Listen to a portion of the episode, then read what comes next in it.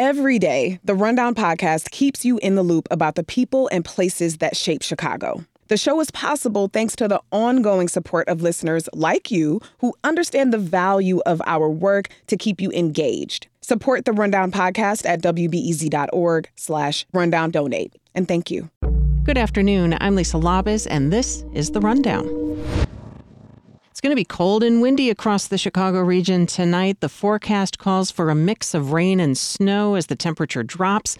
David King is a meteorologist with the National Weather Service and says we'll get a brief weather respite tomorrow. We're expecting this system to kind of exit our area, kind of give everyone a little bit of a break to kind of clean up and, and do some more shoveling. At the same time, tomorrow night we are um, expected to see another system kind of move through, um, but at least in terms of the day, we'll have a little bit of a break.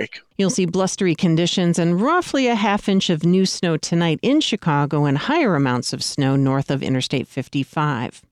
Suburban families continue to lie to get their children coveted seats in elite Chicago public schools. My colleague Sarah Karp reports an annual report from the Inspector General for Chicago Public Schools details a handful of residency cases.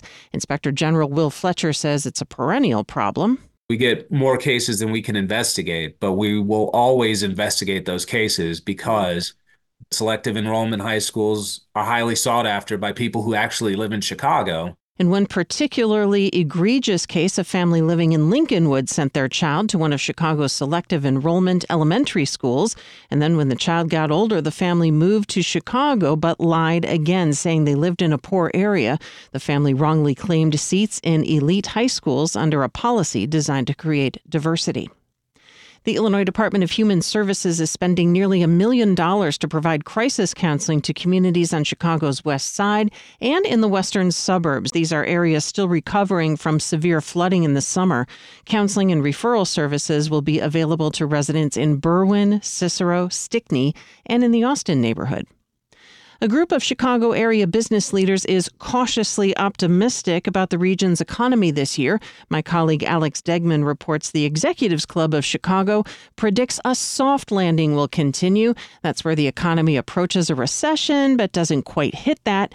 Club Chair Chris Schavink is also the C E O of audio company Shure and says interest rates and inflation will continue to float down, but initially the cost of goods might not. You're going to see some consumer pushback if prices do increase too much. So, um, you know, competitive factors will come into play and hopefully some of the pricing will stabilize. Schavink says twenty twenty-three turned out better than many people anticipated. She says lower than expected unemployment helped ward off a major recession, and she hopes for moderate growth throughout this coming year.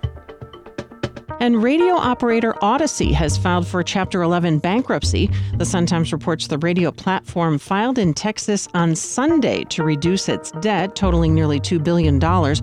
Odyssey owns several radio stations in Chicago, including W X R T F M and six seventy The Score. David J. Field is president and chief executive of Odyssey and cited the pandemic and people working from home as a few reasons for the company's reduced revenue and audience.